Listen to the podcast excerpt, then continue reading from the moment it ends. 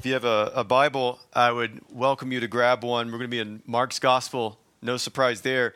Uh, chapter 12, kind of uh, uh, leading us almost out of this chapter. And if you've been reading ahead, uh, you see what is ahead. You see chapter 13 uh, in, in, in some context of some eschatological uh, discussions that we will be having from that chapter. So, Yay me for trying to figure it all out. Anyway, Mark chapter 12, we're going to pick it up in verse 18 and go through uh, maybe 27. We'll do that. If you don't own a Bible, we have some Bibles out in the lobby for you, uh, some paperback ESV Bibles. Uh, if you don't own one, please take one. That's our gift uh, to you. Otherwise, uh, feel free to follow along on the screen and or on a, a mobile app of some sort. You there? All right. Verse 18. And the Sadducees came to him, who say that there is no resurrection. And they asked him a question, saying, Teacher, Moses wrote for us that if a man's brother dies and leaves a wife, but leaves no child, the man must take the widow and raise up offspring for his brother. There were seven brothers. The first took a wife, and when he died, left no offspring. And the second took her and died, leaving no offspring. And the third, likewise, surprise, and the seven left no offspring. Last of all, the woman also died. In the resurrection, when they rise again, whose wife will she be? for the seven had her as well. And Jesus said to them, Listen to his answer. Is this not the reason you are wrong because you know neither the scriptures nor the power of God? For when they rise from the dead, they neither marry nor are given in marriage, but are like angels in heaven. And as for the dead being raised, have you not read in the book of Moses and the passage about the bush, how God spoke to him, saying, I am the God of Abraham, and I am the God of Isaac, and the God of Jacob? He is not the God of the dead, but he is the God of the living. You are quite wrong. Uh, before we dive into this, let's go one more time before our Lord and pray over our reading of the word. Father, yet again, we come to you um, and we ask, Father, that you, by your Spirit, would give us ears to hear, give us um, eyes to see you for who you really are, give us a heart to receive that which you would want us to receive. And I believe that what you want us to receive is the power of your resurrection. So, God, I pray that, Lord, that as we leave this place, that every single man and woman in this room would be able to say, Behold, our King Jesus, how glorious he is. And it's in your name we pray. Amen. It seems like a broken record at this point, doesn't it? If you've been following along with us for some time, where it just seems like, you know, this line of questioning there just is no end to the questioning. They are trying to build some sort of dramatic tension between Jesus and the crowds that are around Jesus so that, in essence, so that they can trap Jesus. I don't, you know, at this point, if I'm Jesus, I'm like, enough with the questions. You guys are just buffoons. Leave me alone. You know, just go away. And, and we, we ought to be grateful that none of us are, are Jesus, right? Because this would be our line of thinking. And in fact, if we're just honest, like, you know, I don't mind questions. I don't mind questions of theology, questions on what we believe, questions on uh, those types of things. But it's the type of questions that, that, that someone's trying to trap you or trying to trick you into answering it in a way that makes you almost look foolish. That's what they're doing. It's like it's like if you're on a job interview or maybe uh, you're, you're, dating or or whatever, and, and the person is giving you a lot of questions, and and you've got to be careful in how you answer those questions because those questions are likely laced with, if you answer the question incorrectly, then this whole thing is going to erode right under our feet. Like, think about that on a job. If you're being interviewed on a job, like if somebody asks you a question, you realize, oh, I've just stepped into a line of questioning where this person is trying to trap me. And if I answer this in the wrong way, then I won't get the, the job. Now, obviously, Jesus is not going to answer it incorrectly. You don't go toe to toe with the wits of Jesus and, and, even thinking that you're going to trap him. However, there must have been for the listener this idea that, man, if he gets this question wrong, then they finally trapped him. They finally have a case to be brought up to the Roman Empire that Jesus is an insurrectionist, that you can now imprison him, kick him out, or kill him. That's what they're trying to do. They're trying to question him, and it's been like since uh, maybe it was the beginning, or maybe it was chapter 11, when they started with all these questions with, well, what about the vineyard? Well, what about taxes? And each time, Jesus is launching these grenades and making them look so foolish that it would, you would think that they would stop asking the questions. But they don't. They send every religious sect that there is to go after him, to stop him, to trap him, just so they can go back to the government to have this joker killed. That's their motive, that's their intention. Why? Because they don't like Jesus. This young 30 year old, 33 year old carpenter from Galilee who's, who's causing all these crowds to come to him. He's got all these people coming. He's got he's speaking with authority. And you got to understand these religious people are like, "No way. There will not it will this will not be the Messiah. This cannot be. He is an unlearned dude. He he's from Galilee. Can anything good come from there?" That's their question they asked previously or one of the disciples asked.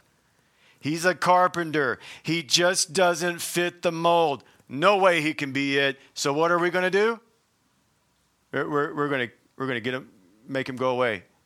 And whether that is him fleeing the country or what they would prefer, putting him to death, they're going to see to it that they put Jesus and this movement completely out. He is a marked man, but by law, remember this from last week, by law, they cannot kill him.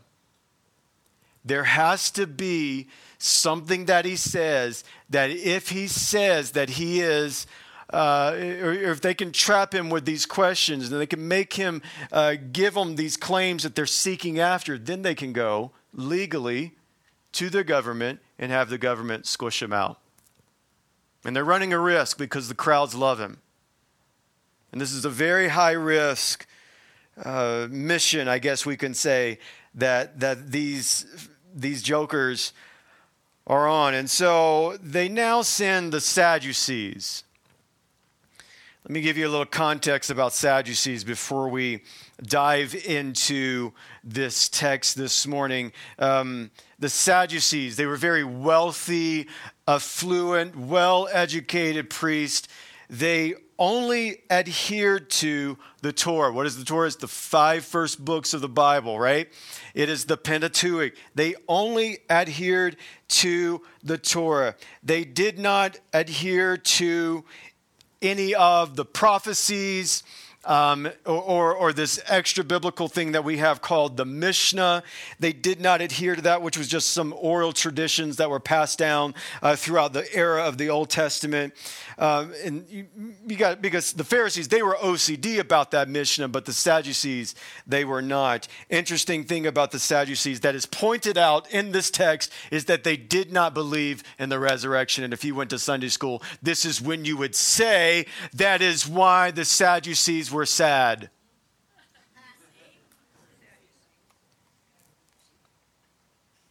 I have some really good material today. Actually, it seems like I'm getting more pathetic each week with my anyway, but uh, or maybe desperate's a better word. All right. Now, they had this idea. They didn't believe in the resurrection. They also didn't believe in angels either, which is going to be interesting that Jesus points this out. They were very wealthy, very affluent, And in some regard, the Sadducees were hinged on the success of the Roman Empire. So if the Roman Empire leaves, then they're threatened, and, and their power that they have will too have to flee. So they had this idea if you don't believe in the resurrection, then, then there is this, um, I guess, a secularist idea today that even kind of flaunts itself around. is nothing really new under the sun, as the Bible would say, uh, that, that, that you live for the day so if I don't believe in the resurrection, these Sadducees, they did not believe in the resurrection. They're wealthy, they're affluent, they're on the cover of, you know, magazines. They don't have magazines back then. I'm just trying to get you to think through this, right? They're Instagram influencers, right? This is the type of people that they were. And so they had this idea and this mantra of live today because tomorrow we die and there's nothing after this. So we're going to gorge out. We're going to we're going to accumulate as much wealth as we can and spend it all. Find the finest wines and, and indulge in your pleasures and your desires. In fact, um, I don't recommend reading from the Apocrypha, but because some of it is, uh, some of it is not. Um, I guess we could say authentic, uh, but there is something that was written in the Apocrypha that uh, that addresses sort of what the, the Sadducees believed into.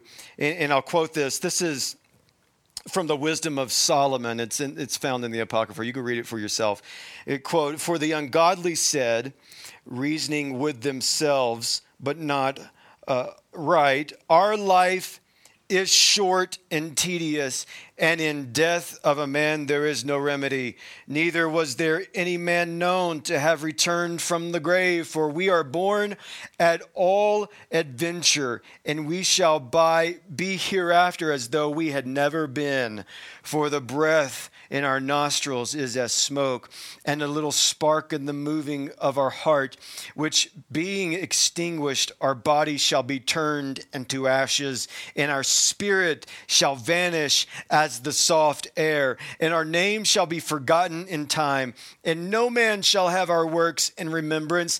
And this is depressing, by the way, and our life shall pass away as the trace of a cloud, and shall be dispersed as a mist that is driven away with the beams of the sun and overcome with the uh, heat thereof. For our time is a very shadow that passeth away, and after our end there is no returning, for it is fast sealed, so that no man cometh again. Come on, therefore, let us enjoy the good things that are present, and let us speedily use the creatures like as in youth.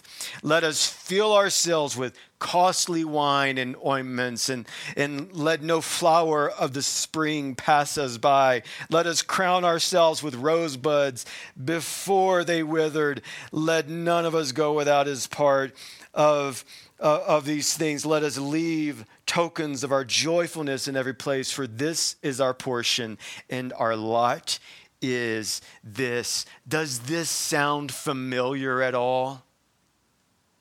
It is the ethos of American culture. It is the ethos of our American society, really all of Western mentality that essentially life is all there is. There is no hope of the, the afterlife. There is none of that. So let's make money. Let's eat good food. Let's drink good beer, good wine, good whiskey, have really good coffee. Let's go on extravagant uh, you know, lifestyle uh, type of extravagant vacations. Let's live our life to the fullest now because when we die, there's nothing there for us. So isn't it interesting how like nothing really changes? I say that all the time because it's so true. Nothing changes. This thought is, you know, maybe uh, several thousand years old. And here we are in a culture that still aligns itself with some type of thought like this. Let us drink, for tomorrow we die. Let's party it up. because tomorrow we die. Now, with that in context, why are these Sadducees asking? Because you have to ask this question. They don't believe in resurrection. Then why are the Sadducees asking about resurrection? That, that's the question that we have to ask and that's being presented to us. Now, let me talk about the importance of resurrection and the thought of resurrection, if I can, and, and, and really the importance of this for the Jewish listener and the Jewish audience. What seems like a basic theology question about resurrection is going to have, I guess we could say, it's a dangerous um, context behind it for a first century, dangerous on two levels. A question of resurrection in ancient Israel is dangerous on two levels. The first level is this the explicit passage on resurrection in the Bible concerning Ezekiel 37. Do I have any um, Ezekiel people in here? It's a weird book. There's a reason why maybe one person just raised their hand, okay? I mean, it's strange. It is like that of something out of a horror flick. Dry bones doing what? That's walking dead stuff, y'all. Dry bones getting up and walking. All right, so we think of that like we think of like some kind of cartoon fantasy where like these cute little bones just come up and they piece together and they're like playing the ukulele or whatever on their rib bones. And, and you know, you've seen those dumb cartoons, or maybe I'm making this up in my own head. Maybe I need therapy, I don't know. Um, and so they're just all walking. No, this is a terrifying event. And this isn't something literal that's happening either. Ezekiel 37 is a prophetic word that Yahweh gives to the prophet. And he says, Israel is, I guess we could say, almost dead. They're dying, they're in exile. But, but the Lord gives this promise of resurrection of the nation of Israel. That one day the nation of Israel, which seems like an army of dead bones, is going to be given life and resurrection and they will march again. Now, this is dangerous. This is a dangerous idea because who is the ruling authority? Rome. So, the idea of resurrection for the Jewish listener would be that they would be given life again and they wouldn't be out in exile, but all of Israel would come back together and take back what was theirs. That's in light of what they're talking about. And they believe in resurrection. And this is the other reason why this is a, a, a, dangerous thought. Because if you believe in resurrection, then you believe, that then you are likely, more likely to do something that's risky. In this case, go to war with Rome. So if you believe, one, that God's going to breathe life back into Israel, and it's going to be like this dry bone army, right? That's the context. And then if you also believe in the resurrection of the of the hereafter, of, of that, you know what? If I'm going to be with God, then I have more of an opportunity to take a risk. Now, do you see why these Sadducees, who don't even believe in resurrection, are asking Jesus about resurrection because the context is important in this situation? Because if they can trap Jesus into saying, I'm here to raise back the army, then they go back to Rome. They go back to Caesar, or they go back to Pilate, or whoever in the governing authority. And they say, We've got our insurrectionists you can go kill him now. Because what he is insinuating here is that Israel, he is going to lead an army and they're about to overthrow you. So you understand now why an, a, a person of like that of a Sadducee doesn't believe in the resurrection is going to ask Jesus about the resurrection because they want him to say the very thing that will allow them to go back to the governing authority to have him killed. These are tricky little sinisters, aren't they? I mean, these guys did their homework. These guys are asking the questions to trip you up. But thankfully, again, I go back to what I said. You don't do that with the wit of Jesus. I mean, the very spoken word that created things. You don't do that with him. Now, with all that in mind, it's that's all by way of introduction. I'll get into this text a little bit more, and I promise you I'll be done in just a few moments. And by that I mean 10 or 15 minutes.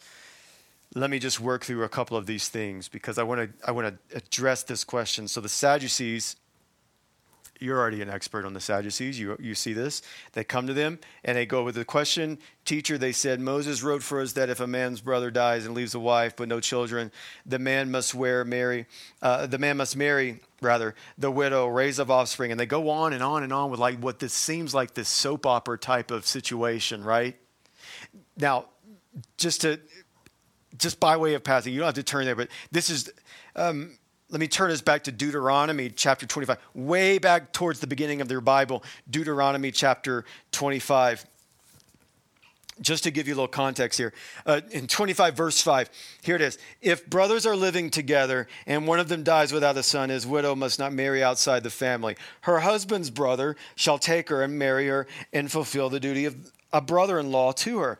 The first son she bears shall carry on the name of the dead husband, so that his name will not be blotted out in Israel. Now, keep in mind, however you want to view that, this is 3000 ish um, BC, okay?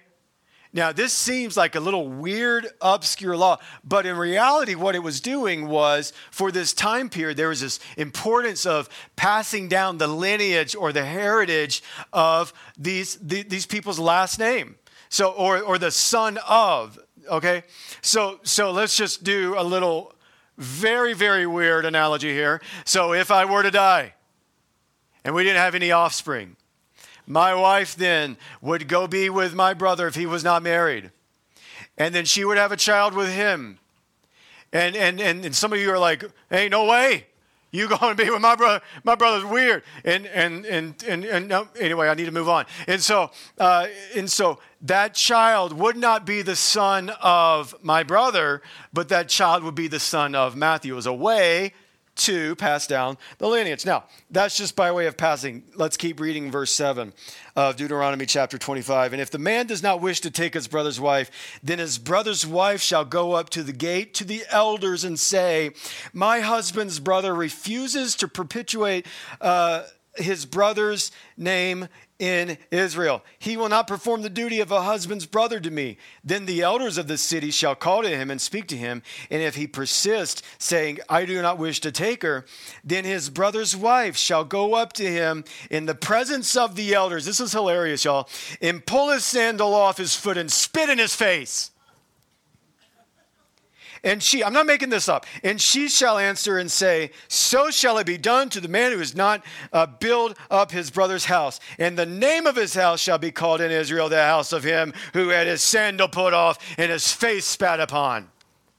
So, my young ladies, listen to me for you who are not married in this room. If that dude calls off the wedding, you come to me, or you find Dan Bush, or you find Robin McGinnis, and we will take our sandal off, and you go back to that fella, and you can spit in his face, and we'll mark him as the dude. The dude who had his sandal pulled off. Some of you say the Bible is not a very dramatic book. You've not read the Bible. It is quite hilarious in some of the things that happens in this book. And if you think, where have I heard this from? You're probably thinking of the story of Ruth. You're, you may be sort of, her husband is dead. She's left with no source of income, no property, right? If you remember this, no agriculture, no way to make money. And she starts to flirt with a very re- wealthy relative, Boaz. And he does fall in love with her but there's a closer relative, right? You remember the story?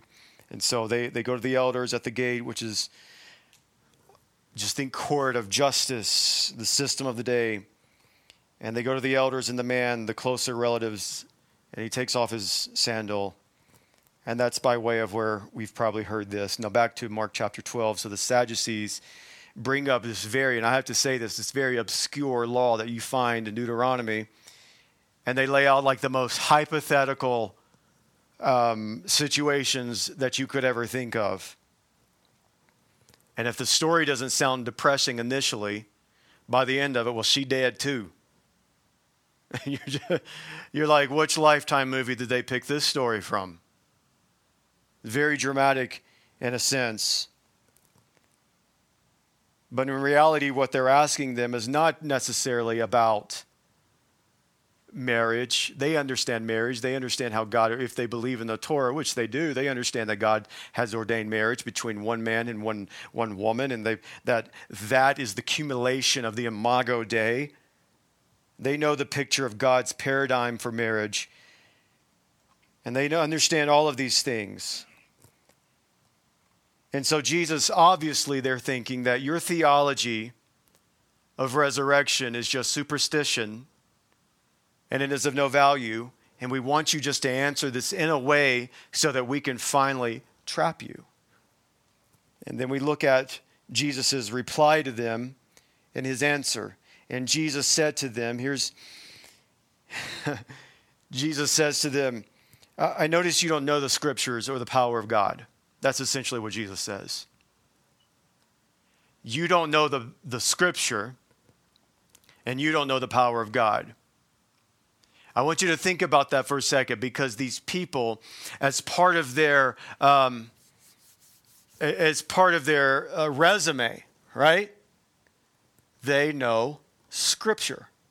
They pride themselves in the Torah, and Jesus basically just slapped them back.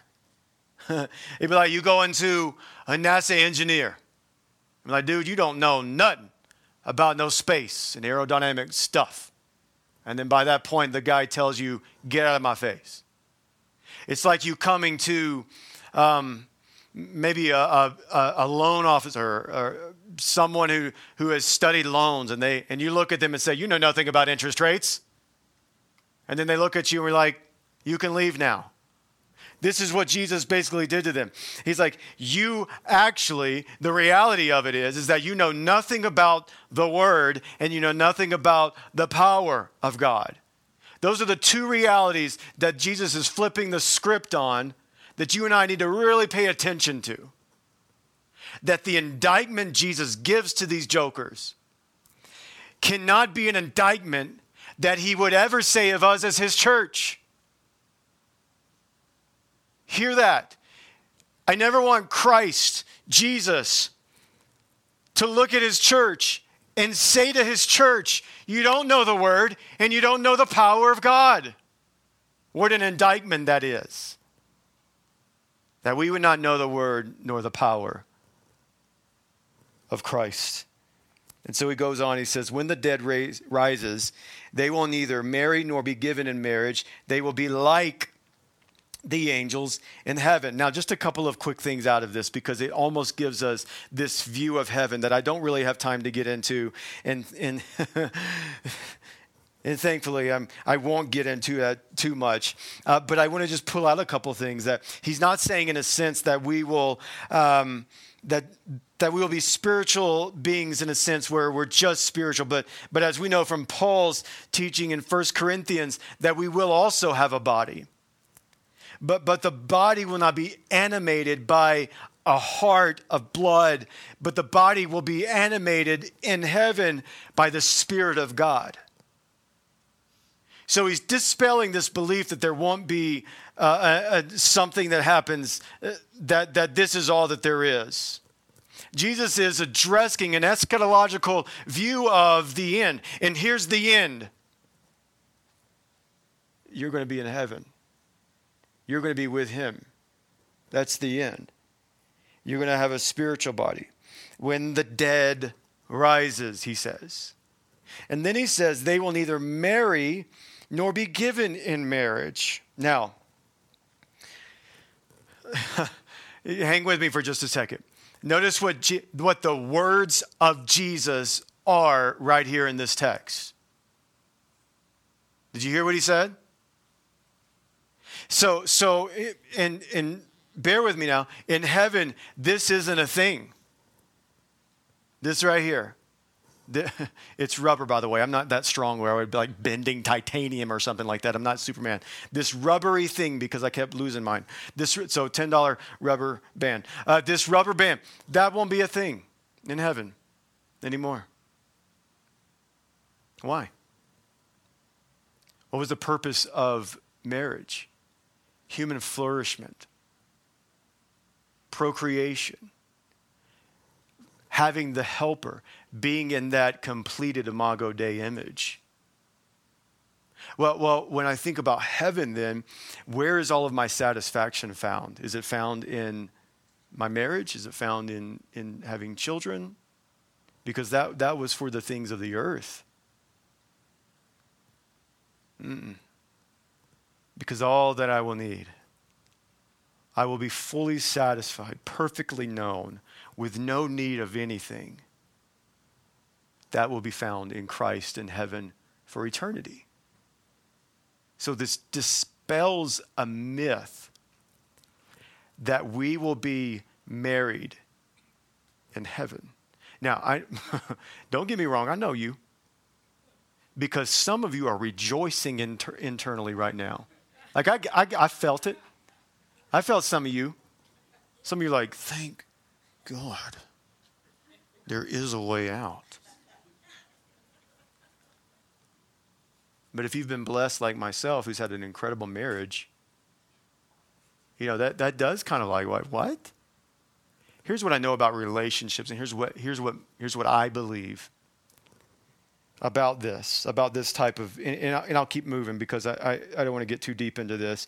Um, if what Jesus is insinuating then is that this idea of resurrection is this not a continuation of the mundane, but a continuation of intimacy with the people of God.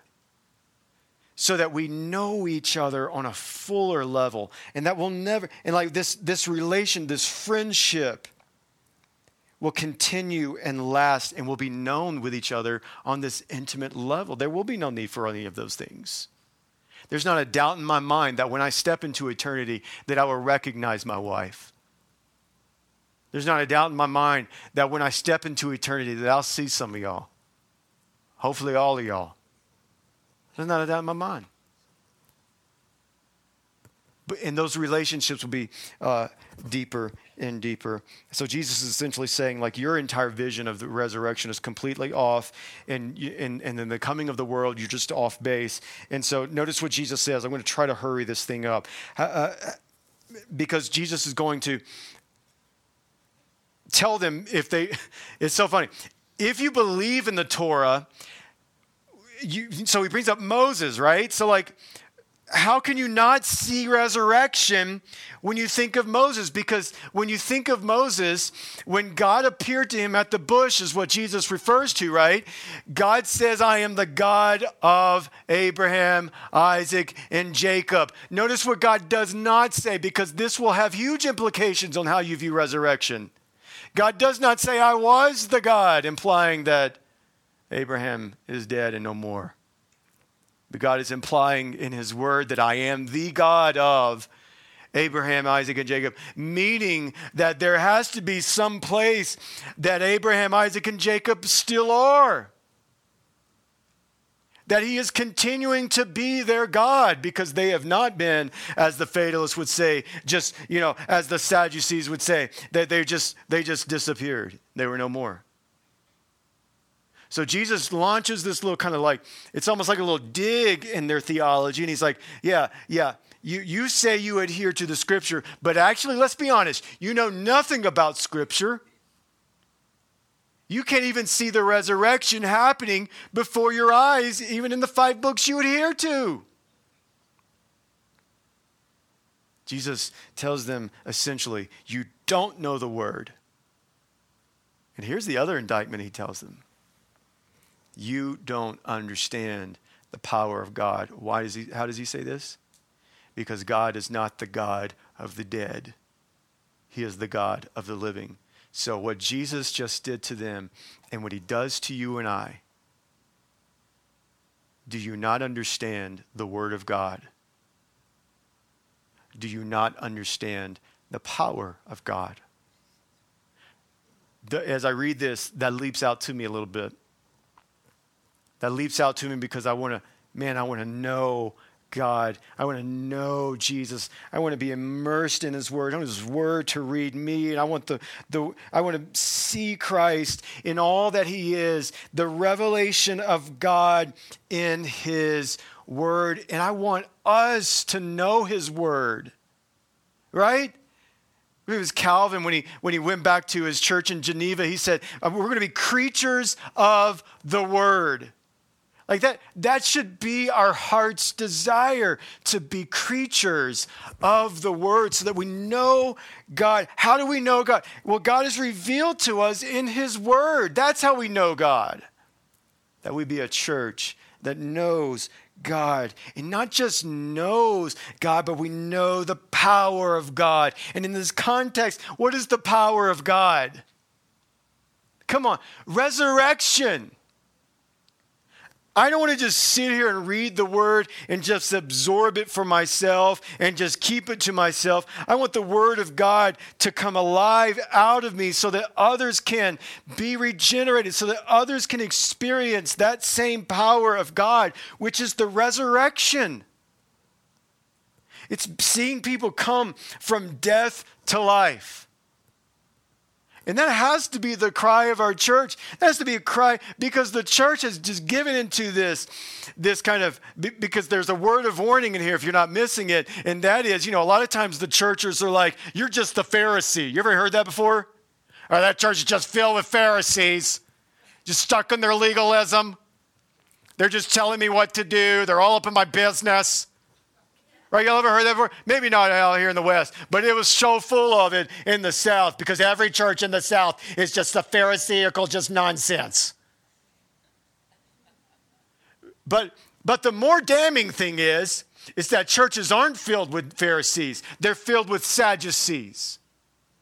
They're filled with Sadducees because here's how I know this they're living for themselves. They're living for what can I gain for today? What can I eat the finest food? Can I drink the finest beer, which there is no such thing because all beer is nasty? And can I, can I drink the finest wines or the finest whatever? And I'm going to live my life for today because tomorrow we die and there's no, there's no sense in thinking about the hereafter. You know what that is? We're serving the God of hedonism the God of pleasure, the God of lust, the God of what can satisfy me right now. Churches are not filled with Pharisees, they're filled with Sadducees.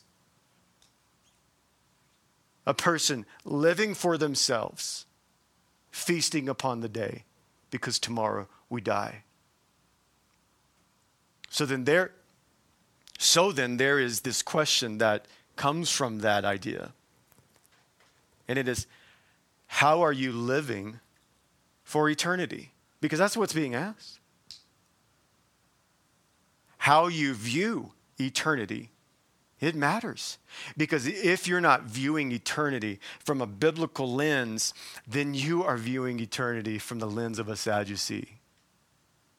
Oh, I just die and everything else just withers away so I'll live for it. But if we're viewing eternity through the Bible and through what Jesus is saying here in his words, that when the dead arise, then that's going to dramatically shift my thinking in everything that I do it's going to dramatically shift how I spend my money. It's going to dramatically shift on how I live my life, how I raise my children, because I want them to experience this phrase and when the dead arise and be with Christ. That's what we live for that I want my generation to follow me and, and be able to say that when Christ calls me home, I will be raised with him. Now, how you view eternity, it matters. It matters significantly. Now, notice I'm not saying how you view how we get there. I'm not talking about tribulations and post tribulations and all amillennialism and, and all these other isms that I can think of. I'm not talking about those. I'm talking about do you understand that you will be with Christ forever? Because if you understood you will be with Christ forever, then how you live here today will hold such a weight and significance in how you live your day to day life. That's what Jesus is presenting to us. How are you living your life? How are you living your life? And do you have a love for the Word of God and the power of God? To see the power of God manifest in other people's lives so that they're being raised from death to life.